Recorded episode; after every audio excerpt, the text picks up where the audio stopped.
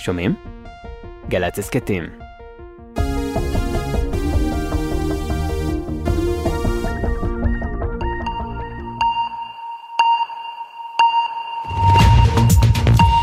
פצצה מתקתקת. בארצות הברית טענו השבוע כי מאז יציאתה מהסכם הגרעין עם איראן, יכולותיה השתפרו עד כדי כך שהיא מסוגלת לייצר מספיק חומר בקיע לפצצה גרעינית, תוך 12 ימים. Iran's nuclear progress uh, since we left the JCPOA has been remarkable. Back in 2018, uh, when the previous administration decided to leave the JCPOA, it would have taken Iran about 12 months to produce one bomb's worth of fissile material. Uh, now it would take about 12 days. ההתקדמות הגרעינית של איראן מאז שעזבנו את הסכם הגרעין היא יוצאת דופן, קרא תת שר ההגנה של ארצות הברית קולין קהל והוסיף. ב-2018 היה לוקח לאיראן 12 חודשים לייצר מספיק חומר לפצצה, ועכשיו ייקח להם רק 12 ימים. ביוון הכריזו על שלושה ימי אבל לאחר התנגשות הרכבות הקטלנית, בה נהרגו לפחות 40 נוסעים ועוד עשרות פצועים. הכוחות ממשיכים בניסיונות החילוץ גם בשעה זו, ונסיבות התאונה עדיין לא ברורות, אך הובילו למעצר מנהל תחנת הרכבת ולהתפטרות שר התחבורה של יוון. Είναι πάρα πολύ δύσκολο αυτό το οποίο βιώνουμε σήμερα ως, ως χώρα, μιλάμε για μια... מה שאנחנו חווים היום הוא מאוד מאוד קשה כמדינה, אנחנו מדברים על טרגדיה שאי אפשר לתאר, קרא ראש ממשלת יוון. בית ספייר, לאחר שהוציא את הספר שלו ספייר, בו יצר כמה כותרות על בית המלוכה, הנסיך הרי ורעייתו מייגן גורשו מביתם בבריטניה, שהוענק להם על ידי המלכה אליזבת המנוחה. The Duke and Duchess of Sussex are confirming they have been evicted from Frogmore Cottage at Windsor Castle as the rift in England's royal family apparently grows even bigger. הצעד עורר תהיות רבות בממלכה, האם מדובר בהסלמה ביחסים בין המלך החדש צ'ארלס, אביו של הארי, או צעד מתבקש לאחר עזיבת הזוג את משפחת המלוכה. וגם עטלף או מזימה סינית, איך באמת הגיע וירוס הקורונה לחיינו, על מלחמת הטיק טוק, וגם מדוע מגרש כדורגל בטורקיה התמלא בבובות פילים. יומן החוץ, אנחנו מתחילים. מסביב לעולם ב-15 דקות, יומן החוץ של גלי צה"ל מביא לכם את כל מה שקורה בתבל.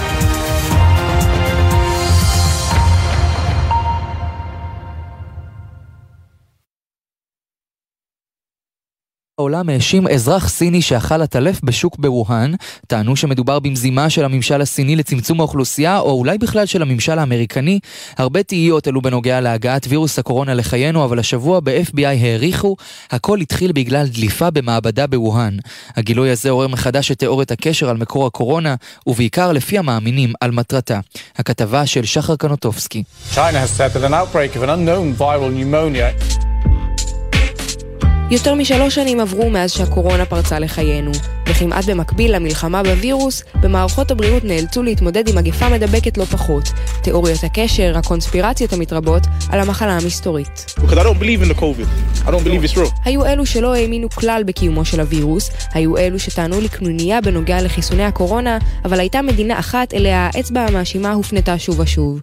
הסיפור על האיש שאכל עטלף בווהאן הפך רווח, אבל המאמינים טוענים שלא מדובר בדליפת וירוס מקרית, אלא במהלך מחושב של ממשלת סין. that would indicate that it's probably something to reduce the population or minimize reproduction rates. המחקרים שמגיעים כעת יוכיחו שזה היה ניסיון מכוון לדלל את האוכלוסייה ולצמצם את ההתרבות, סובר רשיד אבוטר, רופא מצפון קרוליינה, שפוסטים שפרסם על הקורונה, זיכו אותו בכינוי המפוקפק דוקטור מיסאינפורמציה. יש גם כאלו שטוענים שהווירוס לא נועד כלל להיות מופץ ברמה בינלאומית, אלא לפתור בעיית אוכלוסייה אחרת פנים סינית. It is to get rid of non-productive Chinese in the Chinese community should be eliminated so they don't have to be fed. זה נועד להיפטר מאנשים בסין שלא יכולים להתרבות, לנטרל אותם כדי לא לבזבז עליהם מזון, קראה ברונווין בישופ, אשת ציבור ופוליטיקאית לשעבר מאוסטרליה. ובשלטונות סין לא נשארו חייבים. את התגובה ששמענו מהם על הדוחות האמריקניים החדשים, שמענו גם בנוגע לתיאוריות הרבה פחות מבוססות. סין מתנגדת נחרצות למניפולציה פוליטית של סוגיית איתור המקורות. קראו השבוע במשרד החוץ הסיני, ארצות הברית לא תצליח לה... ארצות הברית לא תצליח להכפיש את סין על ידי חידוש תיאוריית דליפת המעבדה. ועדיין נראה שההתקוממות שראינו בסין נגד הגבלות הקורונה הנוקשות ולמען פרסום נתוני התחלואה לא הייתה קורית בלי קצת ספק כלפי השלטון. Most people are on the scale in the middle, people who have no conspiracy mindset. This is also not a critical uh, perspective on society, so being in the middle is actually not the worst thing. רוב האנשים נמצאים באמצע הסקאלה, מאמינים במקצת התיאוריות, מסבירה פיה למברטי, פסיכולוגית וחוקרת קונספירציות. אנשים שאין להם חוש קונספירטיבי חסרים מבט ביקורתי על החברה, ולכן האמצע הוא לא כל כך נורא. אז מהו הצד הנכון בסיפור? קשה לצאת עם מסקנה חד משמעית, גם אחרי דוח המעבדה, ונראה שקרב האמיתות אפילו לא קרוב לסיום.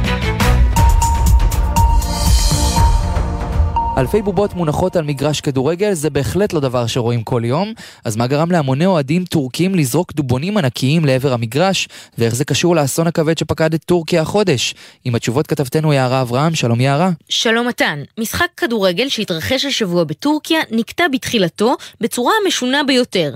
האוהדים החלו לזרוק בובות דובון ענקיות לעבר המגרש.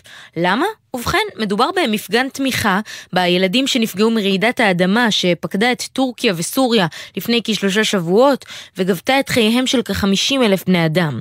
המחווה הסמלית נערכה 4 דקות ו-17 שניות אחרי תחילת המשחק, בדיוק השעה בה הכה הרעש בטורקיה וסוריה לפי השעון המקומי. השחקנים נעצרו ואספו את הדובונים הענקיים ושאר הבובות שנזרקו למגרש, וכל הצעצועים הללו יישלחו לילדים שנפגעו מרעידת האדמה. במקביל למפגן הזה, היו גם מי שקראו קריאות מחאה נגד הממשלה בטורקיה וביקשו את התפטרותה. זה חלק מגל ביקורת שאנחנו רואים מאז שממדי האסון הזה החלו להתבהר. יותר ויותר אזרחים טוענים שתגובת הממשלה בטורקיה הייתה מעט מדי ומאוחר מדי. בתחילת השבוע הנשיא טורקיה ארדואן התנצל על עיכובים בחילוץ בשל תנאי מזג האוויר, והסביר שבימים הראשונים הרשויות לא הצליחו לפעול כמו שרצו. מלחמת הטיק טוק, לא, לא מדובר במלחמה בין שני בלוגרים, אלא מלחמה בין שתי מדינות. המתיחות בין סין למערב וארצות הברית בפרט מסלימה בתקופה האחרונה. בלונים מסתוריים מופיעים בשמי צפון אמריקה, אבל עכשיו החשדנות עולה שלב, כשארצות הברית ומדינות נוספות כבר הורו להסיר את האפליקציה שבבעלות סינית ממכשירים פדרליים. כתבתנו עומר עזרן על היריבות שמונעת מאלפי עובדי ציבור לרקוד מול מסך הטלפון. אם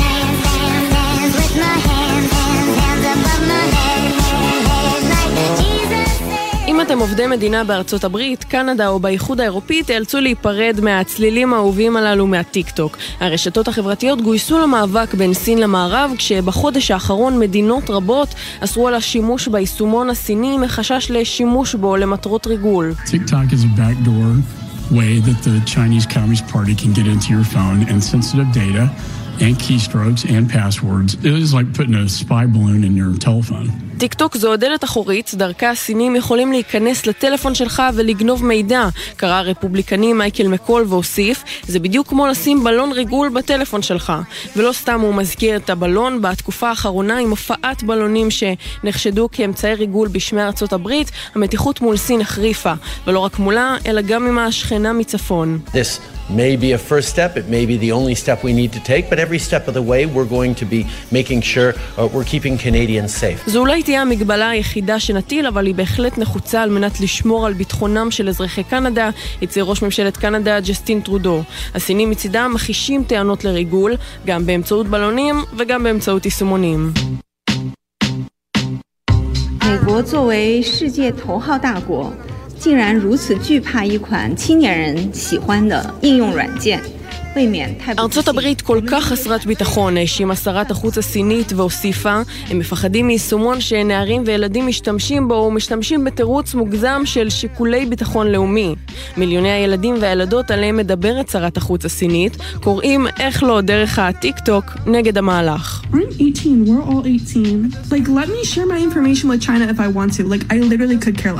אנחנו בני 18, תנו לי לתת לסין את המידע שלי אם אני רוצה, וגם אם כן, לא היה יכול להיות אכפת לי פחות.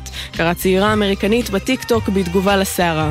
אז אולי לנשיא ביידן שהצהיר כי אין ברשותו את היישומון, לא יחסרו השירים והטרנדים, אבל מיליוני אמריקנים אחרים לא יוותרו על האפליקציה, גם לא בעבור ביטחון המדינה.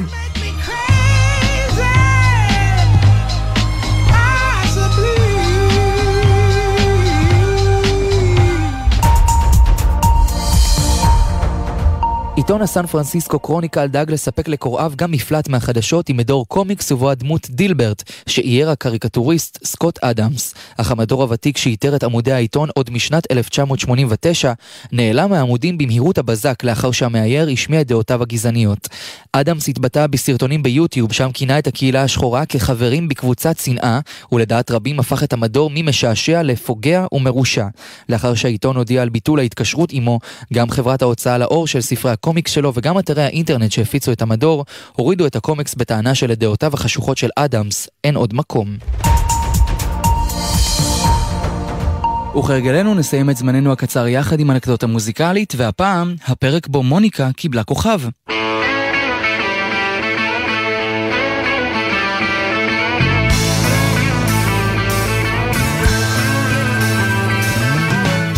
השחקנית האמריקנית קורטני קוקס, הזכורה כמוניקה מהסדרה חברים, זכתה בכוכב המפורסם בסדרת הכוכבים בהוליווד. חברותיה לסדרה ולחיים, השחקניות ג'ניפר אניסטון וליסה קודרו, הגיעו לנאום ולתת חיבוק בסצנה שנראית כאילו יצאה מתוך הסדרה. אנחנו סיימנו להיום, נגיד תודה לעורכת שלנו עומר עזרן, לעורכת הדיגיטל מיה אורן, הטכנאים דניאל חיון וניביה רוקר, אני מתן לוי ואנחנו ניפגש באותו הזמן, אבל במקום אחר, בשבוע הבא.